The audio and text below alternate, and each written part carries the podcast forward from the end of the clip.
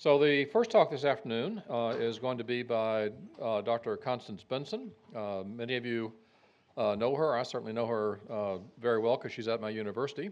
Uh, she is a, um, a professor of, of medicine at University of California, San Diego, and runs our training program. She has been involved in antiretroviral um, research and clinical care for many years, has played a large role in what we know about opportunistic infections and their management. And today is going to talk to us about uh, some of the new drugs that were discovered and discussed at CROI uh, as we uh, continue to uh, move the field forward uh, with um, the uh, bringing new agents to the clinic. Dr. Benson.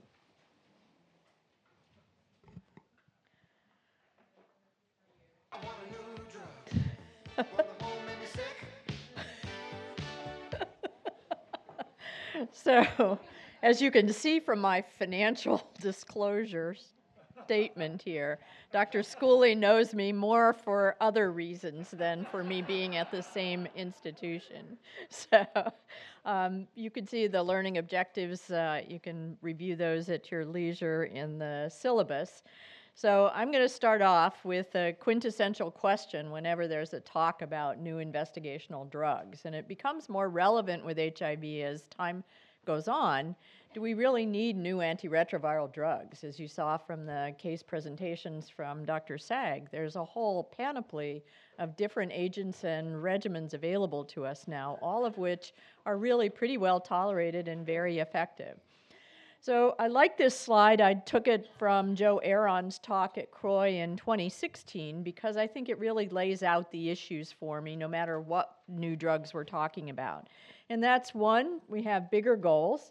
Obviously, the fast track targets articulated by the WHO and UNAIDS of having 90 pe- 90% of people tested, 90% on therapy, and 90% fully suppressed by 2020 is a very ambitious goal. And if we want to accomplish the 95, 95, 95 goals by 2030, we still have a lot of work to do. So there are also very big challenges to achieving any of these goals. The, these are highlighted here. The treatment gap challenge is one we're all very well aware of in terms of linkage to care, and I have a feeling, at least in our country, that gap is going to be considerably worse over the next four years if uh, our leaders have their say. Treatment for up to six to eight decades is an important issue, in particularly in the context of the renal, cardiovascular, liver, and other potential adverse effects of some of the drugs that we use. Therapy options for infants, children, and pregnant women remain much more limited than for the average adult, and dealing with adherence, life chaos, treatment fatigue, the aging of the HIV population, and in particular drug interactions that may be used at different stages of life are important issues that contribute to limitations of our current therapies. There was another slide I stole from this year's CROI from Beatriz Grinsztejn's very nice talk, and that has to do with the global issue of drug resistance. We haven't done too much talking about epidemiology here, but as you can see from this slide, which reports in an observational uh, global cohort of on pretreatment drug resistance, we have a kind of constant rate in both newly infected and chronically infected individuals of uh, 9% background prevalence of transmitted drug resistance or pretreatment drug resistance. And that's driven mostly by the K103N because of the widespread availability and usage of efavirenz in the global setting, but also an appreciable rate of background resistance mutations to nucleoside reverse transcriptase inhibitors. And as uh, Dr. Luetkemeyer talked about this morning, we're starting to see the emergence of integrase inhibitor resistance as well. So that takes me to the first class of drugs I want to address, and those are the novel strand transfer integrase inhibitors that are currently in development. All of you are familiar, I think, for, of early stud, studies done with cabotegravir. Cabotegravir is an investigational integrase inhibitor that has both an oral and a long acting nanosuspension injectable formulation. Both of these have very long half lives and are being developed in conjunction with rilpivirine, which is obviously an approved NNRTI, but also has the advantage of a long half-life oral formulation and a nanosuspension long-acting uh, parenteral formulation as well. And both of these drugs are being used together in clinical trials in, with the new approach of looking at long-acting injectable drugs. This is an older study now, and I'm only using it as a jumping off point, but the Latte study was the first sort of proof of principle in human clinical trials that you could take a long acting oral drug and combine it with a long acting uh, companion drug to achieve a two drug maintenance phase therapy with these two compounds, cabotegravir and rilpivirine. And in the bottom part of this slide, you can see that the higher doses of cabotegravir, 30 milligrams or 60 milligrams given orally in combination with rilpivirine, achieved and maintained virologic suppression that was, in this setting, uh, superior to the long-term activity of efavirenz. Latte 2 was the follow on study that looked at now switching to a long acting nanosuspension given in an intramuscular injection following an induction period in treatment naive individuals. So, cabotegravir, abacavir, and 3TC were given as an oral treatment inducing full suppression, and then at the end of that induction period, patients were randomized to maintenance therapy with either 400 milligrams of cabotegravir and 600 milligrams of rilpivirine given intramuscularly every four weeks. Uh, slightly higher doses given intramuscularly every eight weeks as maintenance therapy, or the continuation of the oral regimen that they were assigned to initially. The 48 week outcome data are indicated here, and although there was roughly equivalent treatment success across all three of these treatment arms in Latte 2, there was a little bit of a hint in the every eight week intramuscular arm of a higher rate of virologic non response. And although um, this was not statistically significant, it was significant in the context of the, all of the uh, virologic failures that occurred in this study occurred in that arm in patients who developed resistance, either an integrase inhibitor resistance or an NNRTI resistance mutation. Numbers are very small here, and these patients are still being followed. But the overall safety and tolerability of the intramuscular nanosuspension uh, intermittent therapy was really quite good. Um, some of us were doubting skeptics about pa- patients wanting to be treated with an IM injection over a long period of time, but this study clearly showed that injection site reactions, while they occurred in a majority of patients, were mild to moderate. They did not result in treatment limitations or withdrawal, with the exception of two subjects, and overall, patient satisfaction was actually quite high the yellow and blue bars reflecting patients who were very, dis- very satisfied or satisfied with their intramuscular injection regimens. So, this study again continues in long term follow up.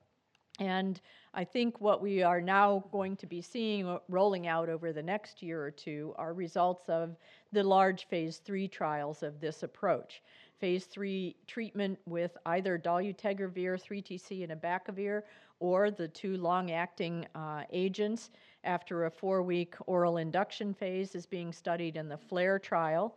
There's a diff- slightly different study design, which is also phase three and randomized, but it's an immediate versus deferred initiation of cabotegravir and rilpivirine after a four week oral lead in phase, and then an ACTG study that will look at this regimen compared with background standard of care in people with a known history of poor adherence. So I think we'll have much more information about this particular regimen as the year progresses. The next in- integrase inhibitor I'll touch on is bictegravir. This is a once daily unboosted integrase inhibitor that is active against both wild type HIV and HIV with INSTI resistant variants. And most of those integrase inhibitor resistance mutations are covered by this compound. It too has a long half life, a low potential for drug drug interactions, and in pilot studies using oral monotherapy for 10 days, resulted in a rapid dose dependent reduction in HIV RNA of greater than two logs per copies per ml. It's currently being co-formulated with TAF and FTC, and in a study presented this year at CROI, Bictegravir plus TAF and FTC was shown to be safe and effective in treatment-naive patients. You notice I said safe and not e- in not tolerable, but effective, contrast to the monoclonal antibody studies that were suggested by Dr. Dueck this morning. This was a phase two randomized clinical trial, placebo controlled in treatment naive individuals with CD4 counts above 200. And bictegravir was selected at a dose of 75 milligrams once daily and compared to dolutegravir 50 milligrams once daily plus TAF or FTC. Both arms were well tolerated through 48 weeks. The most common adverse events were diarrhea and nausea. They weren't terribly different between the two arms. There were no serious adverse events or deaths in the study. Bictegravir, like dolutegravir, had a modest elevation of serum creatinine due to not renal toxicity, but decreased creatinine clearance. And only one patient in the whole study stopped treatment at week 24 for an urticaria reaction. This table summarizes all of the week 24 primary endpoint and week 48 e- secondary virologic endpoint data, basically showing that the treatment difference between these two arms was relatively small. Starts to splay a little bit at the week 48 secondary endpoint, and you can see that depicted more uh, clearly with the uh, bar graphs here. The green is the bictegravir group, the gray is the dolutegravir group. At week 24, there's no significant difference. At week 48, still no significant difference, although a little bit more of a push to favor the bictegravir arm. And this was largely driven by the rate of virologic failures in the dolutegravir arm. So, moving on to the next class I'd like to talk about novel or new investigational NNRTIs. The first one I'm going to highlight is elsulfavirine. This is an oral prodrug of the base compound uh, VM 1500. The drug is a potent NNRTI with a half life of about eight days.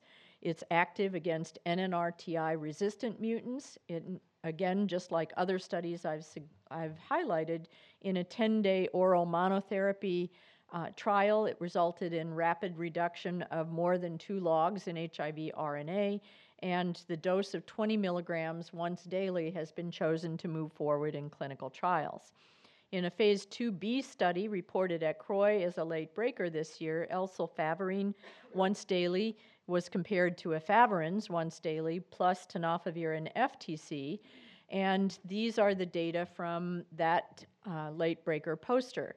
The week 48 data suggested that in all participants, 81% of those receiving elsulfavirine were suppressed to less than 50 copies, compared to 73.7% for efavirenz.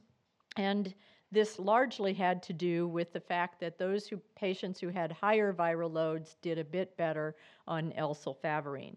I'd just caution you that this is a phase 2b study, so it's not powered as a direct comparison in efficacy between these two, but suggests that at least in people with high viral loads, there may be a difference in, in overall virologic suppression. The other differences that were highlighted in this study were tolerability differences. And all, in terms of all adverse events, the elsulfavirine arm did a little bit better than the efavirenz arm. And in addition, there were greater numbers of grade 3 and 4 serious adverse events, skin rashes, and treatment discontinuation due to an adverse event in the efavirenz arm, although overall the proportion who had some CNS event in the study was about the same. Um, the next study I'm going to highlight is the DRIVE study. Um, you've probably heard in previous conferences last year and the year before, doravirine is an NNRTI being developed by Merck. And as an investigational NNRTI, it's been shown to have potent activity against the common NNRTI resistant mutants, including pretty much the full spectrum of those that confer um, poor treatment outcomes in patients receiving first generation NNRTIs.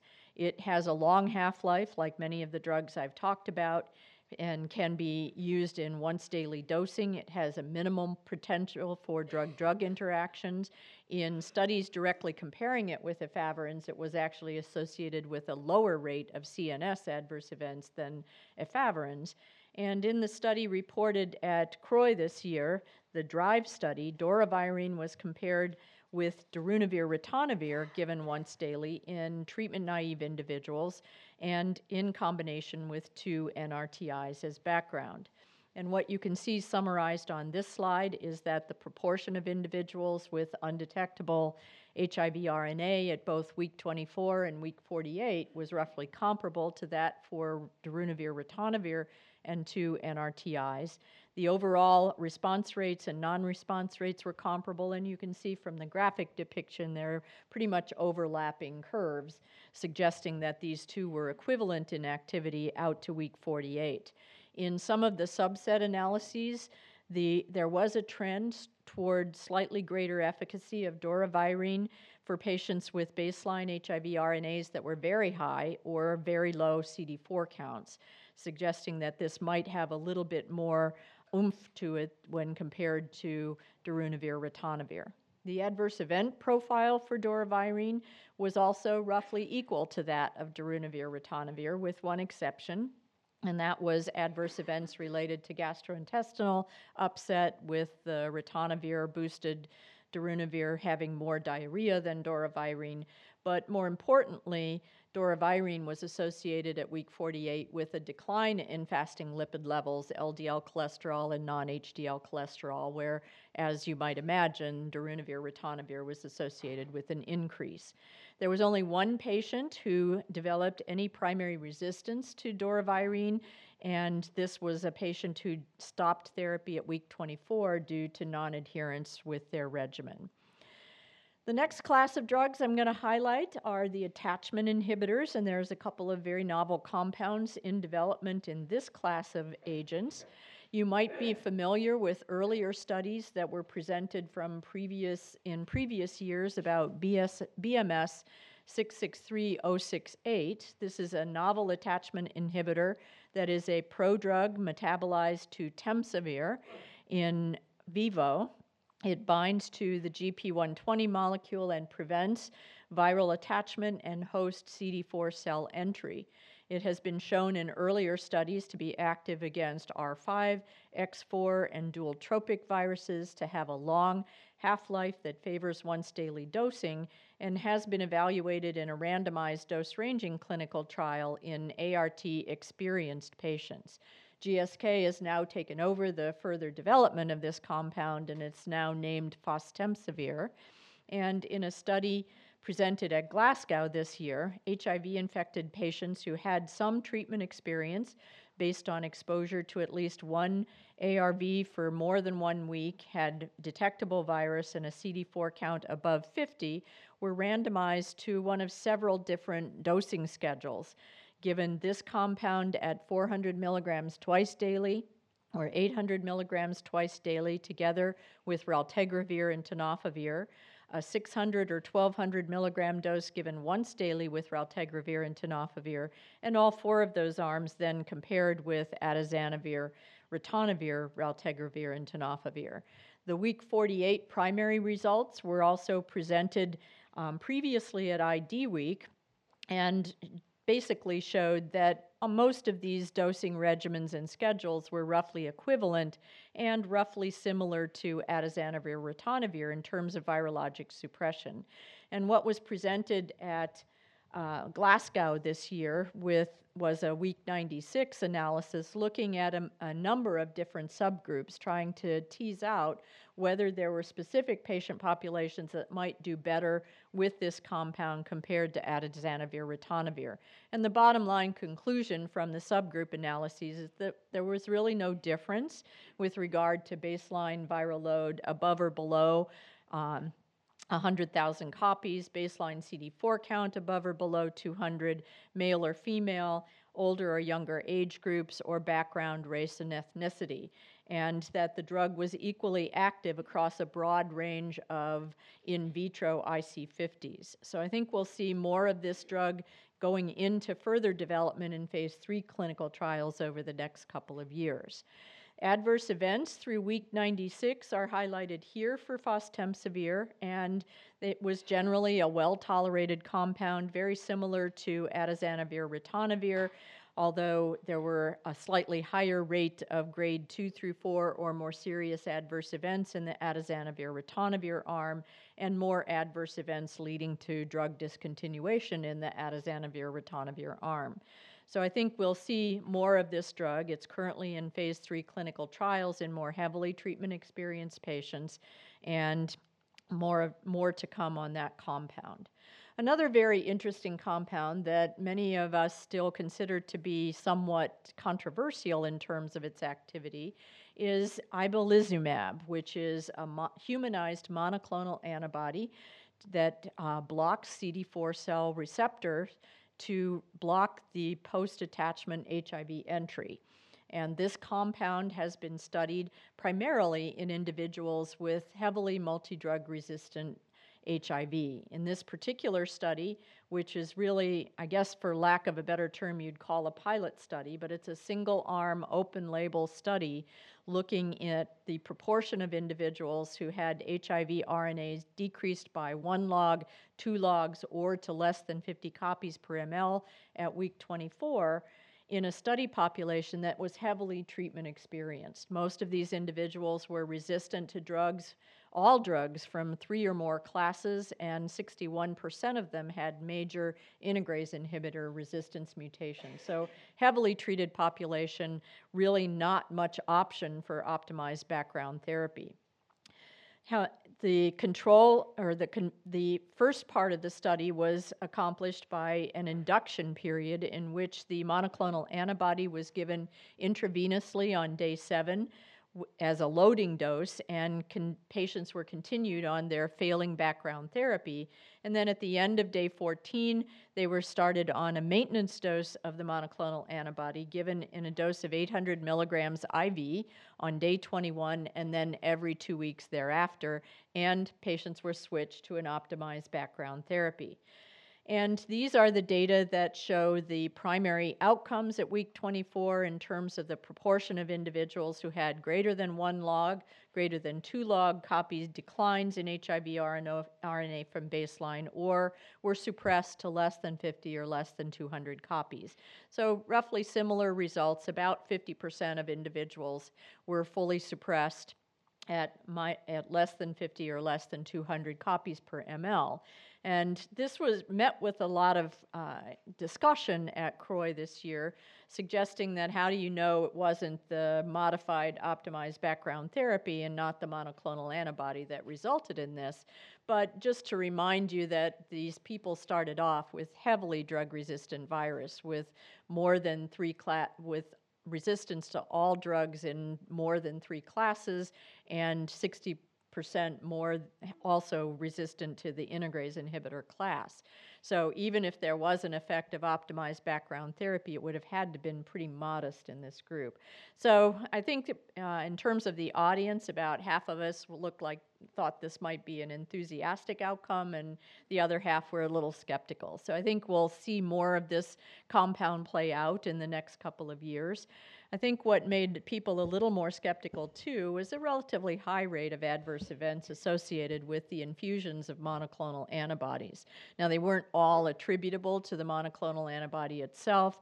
There were four deaths in the study, again, not attributable to the study drug, but certainly ones you would see in p- patients with heavily treatment resistant virus. And there were no antibodies to ibalizumab that were detected, so it didn't induce antibody uh, formation against itself. The next uh, several minutes, I'm going to finish just uh, by talking about some novel investigational drugs that are in, in development but are earlier in the pipeline, and so less in the way of human clinical data available. I think one drug that was presented at CROI that people were very enthusiastic about is the first in class drug for a whole new class of compounds, the capsid inhibitors. And these are active in picomolar uh, concentrations. They inhibit multiple steps in the HIV replication cycle at capsid core assembly and at nuclear translocation after capsid core disassembly. They're highly potent against all the major subtypes of HIV and against resistant mutants and have a very conserved inhibitor binding site in P24 that hopefully will give it a high barrier for development of resistance. A compound has been selected by Gilead with high potency, low clearance, and long acting agents, so we're hoping to see cl- human clinical studies with this compound come along in the very near future. The next compound is also a Merck drug, EFDA. This is fits into the NRTI class, although it's a novel type of NRTI, and it's being referred to as a reverse transcriptase translocation inhibitor. It is highly active against both HIV1 and HIV2 at nanomolar, con- nanomolar concentrations. It's also mutants that have the K65R or the K65R Q151 complex are hypersusceptible to this compound. And in monotherapy studies with a single 10 milligram oral dose, there was a median viral load reduction of almost two logs with this compound, and it has a median half life of 60 hours. And over on the right hand side of the slide, a parenteral formulation is being developed in which effective drug levels well above the EC50 for uh, baseline virus are detectable at more than 180 days after a single administration with the parenteral formulation. So I think this is another one of those drugs that will fit into those long acting nanosuspension compounds that may come along in terms of really revolutionizing how we give long term therapy.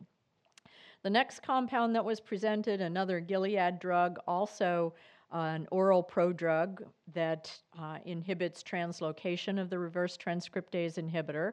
This too has a low potential for mitochondrial toxicity and low potential for renal accumulation with broad activity against HIV 1 and 2 and broad acti- activity against nearly all of the NRTI resistant mutants with the more with activity against the most common of these uh, resistant variants. This has little in the way of clinical activity uh, presented thus far, but as Gilead has been known to do, they've gone on to uh, modify some of their previous drugs to bring along those that improve on the toxicity and tolerability profile and on activity against mutant variants.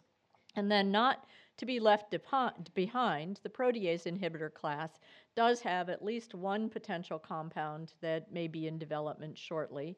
This is uh, GSPI1, and this is a potent protease inhibitor that does not require boosting, has a high barrier to resistance, has a long half life with the potential for once daily oral dosing, and compared to current uh, protease inhibitor based regimens, darunavir and atazanavir, it's highly active against resistant isolates to those two compounds. In the red and orange are the darunavir and atazanavir uh, activity against resistant isolates, and in blue is the activity of GSPI1. So, suggesting that we have the potential for another uh, novel potent PI coming along.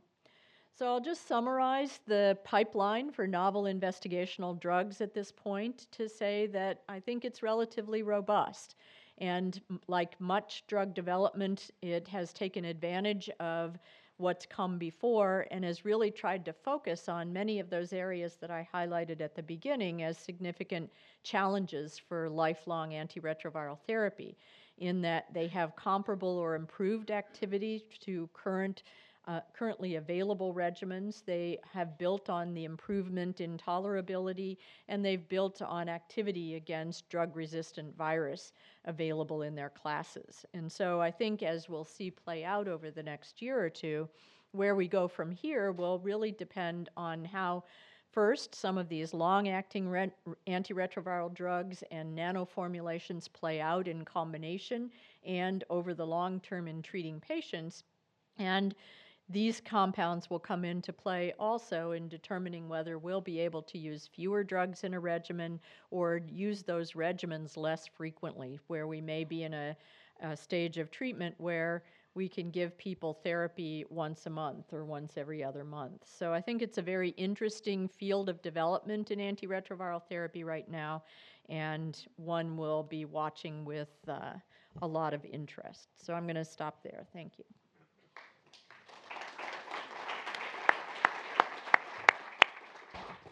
Okay, thank you very much. We have some questions coming, and uh, let's see what they are here. On the injectable NNRTI and integrase, what is the resistance profile if the patient misses a, a dose of more than two to four months? In other words, will a single dose of nevirapine, as with a single dose of nevirapine, will resistance occur at stopping? I guess we can share the microphone. So I think the, that's a question that has yet to be determined, that the cabotegravir rilpivirine regimen given uh, in the nanoformulation dosing over the long term is just coming into large phase three clinical trials. The phase 2A and 2B clinical trials have not shown uh, a low barrier to resistance. So cabotegravir is thought to be sort of in that category as dolutegravir is with a relatively high barrier to development of resistance. And as you saw um, from the data that Dr. Luetkemeyer presented with dolutegravir and rilpivirine as a maintenance dose uh, regimen, the development of resistance has really been pretty low. But I think it remains to be seen with these much uh, more intermittent therapies, what we will see in terms of development of resistance.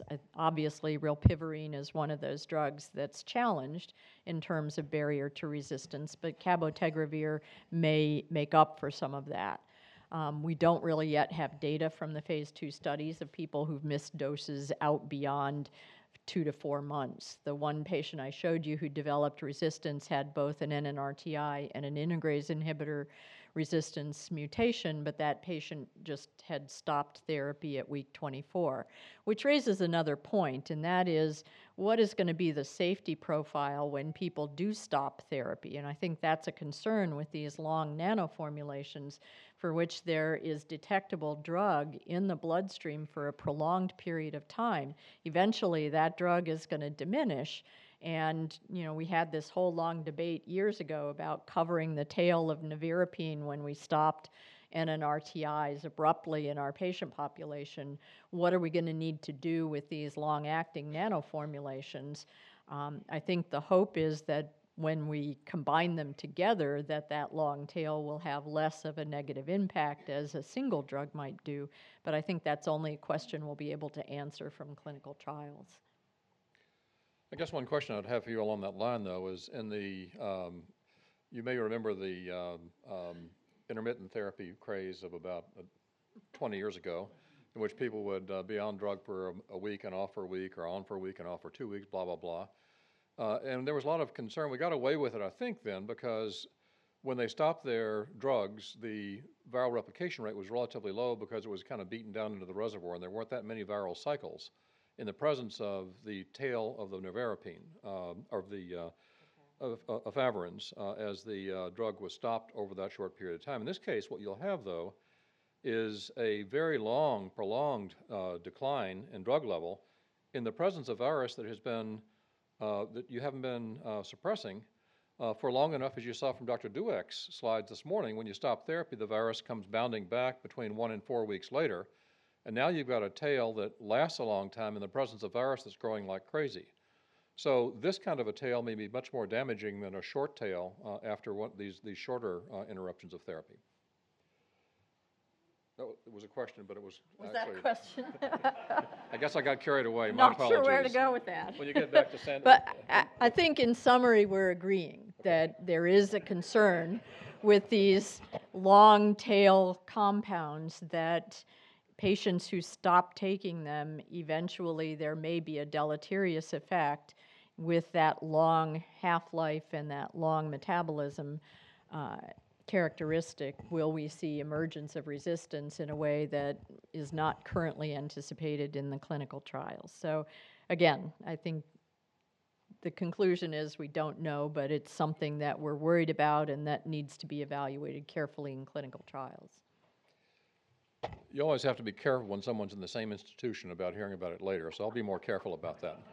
Okay, um, the other uh, issue, I guess, is we're lucky with these drugs that they don't have um, uh, late toxicities like, um, for example, if this were a, a uh, penicillin drug and three weeks into it you suddenly started getting a rash, um, the drug would be hanging around for a long time. It's hard to uh, excise nanoparticles from your hip. Uh, But it is something to think about uh, as a wider and wider variety of these, uh, of these formulations come along. Okay, other questions? Um, Yes, sir. Are the attachment inhibitors listed in GSK drugs being considered for PrEP? Um, I think the short answer is yes, but uh, I think the experience thus far with other drugs sort of in that category of attachment inhibitors, um, the data are still playing out in terms of their uh, activity in PrEP. There's a large trial going on now with Maraviroc and, uh, and a combination of Maraviroc with other drugs uh, attempting to look at this. The early studies with Maraviroc in the setting of PrEP didn't look like it worked very well. So I think, I, I think it's being considered. I just don't think they're quite ready to put it into that category of treatment at this point. Yeah, with this GSK drug, from what you showed, it's good for R5X4 and dual trophic. Right, exactly. Yeah, and so I, I think it's definitely being considered. It's just not in any clinical trials in that, that setting as of yet.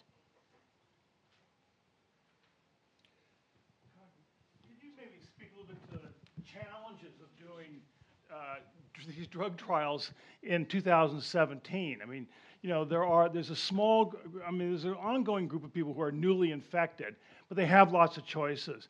And a lot of the targets for this are people who you can think of would be homeless, incarcerated, uh, infants, children. And of course, we can't do studies in that group up front. So can you talk about how you're doing clinical studies and how you recruit and where the patients come from? Or the participants, I should say. So how many of you are participating in some of the, f- these phase three trials with these? It's usually a pretty good group in San Francisco who are participating in them. As I think those of you who do uh, anything with clinical trials, you're starting to see the same things we are, that it's increasingly difficult to recruit treatment naive patients to studies because they have so many good options. And so their, their level of altruism has to be higher than perhaps it was in the past when people were felt like they were getting something more in a clinical trial than they could get in clinical practice. The, the tide has shifted in that regard. And you know, we're going through in the HIV field something very similar to what oncologists have done over the years. Their their proportion of people with cancer who participated in a clinical trial dropped down to as low as less than 5% of all people with cancer were participating in cancer clinical trials, which makes it very hard to develop new drugs and to develop new regimens to address some of the populations that most need them. I think the, the nano formulations are ones that people are talking about as having a particular advantage for patients who might otherwise not be your perfect candidate for a clinical trial. The non adherent patients, people with chaotic lifestyles. We don't tend to put those into clinical trials, but we're starting to do that, as you saw with the ACTG study. We're making an attempt to put people into a clinical trial with the nano formulations who we know are people previously known to be poorly adherent to their therapy. But they're very difficult patients to study. They're difficult to follow, they're difficult to get into studies, they're difficult to find if they disappear. And it's not an easy proposition to find patients who fit into these categories. And so most of the companies are going um, outside of the traditional venues for patients and having to enroll patients at hundreds of clinical practices and clinical trial settings around the world. I mean, there's some, some of these studies have more than you know, 200 sites in, enrolling patients to fill a 600 patient study. So it's not, I think, as easy as the old days of doing studies. Yes, sir. Yeah, I think you're referring to kind of like the CPCRA used to try to do studies in the community, you know, the one that eventually did the SMART trial. Um, The concern, I guess, with the cabotegravir, rilpivirine, the issue will be, it won't be studied in that population. That, po- that population will not get into a clinical trial uh, like that. And, you know, for a registry trial, they won't get into. No, not for a registrational trial. They That's why the ACTG is doing it. So, but you think the ACTG is actually going to be, a- people who are non-compliant will get into that trial? That it's specifically designed for non-adherent patients. So there's two registrational phase three trials that are being done by GSK ViiV. Right, right, right. The, and those two will be their registrational trials that they will use for approval of the drug. They are allowing the ACTG to design a study in patients with a known history of non-adherence and comparing it to what you would ordinarily use as standard of care and comparing it to cabotegravir and rilpivirine. Yeah, because I, I think only in that second, in the ACTG, would you get the information on what happens when you discontinue the drug, because that's going to be key. Well, that's what we think. But, you know, you know every, fa- every clinical trial that patients are poorly adherent. That's why we have rates of virologic suppression at week 48 that are 85 to 90%. What happens to those other 10%? Those are the ones who are poorly adherent to therapy but- for the most getting part. the resistance on those few Yeah. patients. Yeah, and I think that will be incumbent on, you know, if there's still an FDA left by then, it will be incumbent upon them to, to force the pharmaceutical industry to follow those patients long-term so that we do gather that information. Um, there has been a big push for the FDA and pharmaceutical industry to have long-term follow-up studies of patient, of patients who are enrolled in clinical trials. Many of the cohort studies that were started with the ALLRT in the ACTG had a specific intention of doing that so that we could look at some of these very long-term follow-up things. But, you know, you're right. If it's a registrational trial, they go for the big objective, get your drug approved, get it out there, and then see what happens. And so we're the ones who are the ones that see what happens. Thank you very much.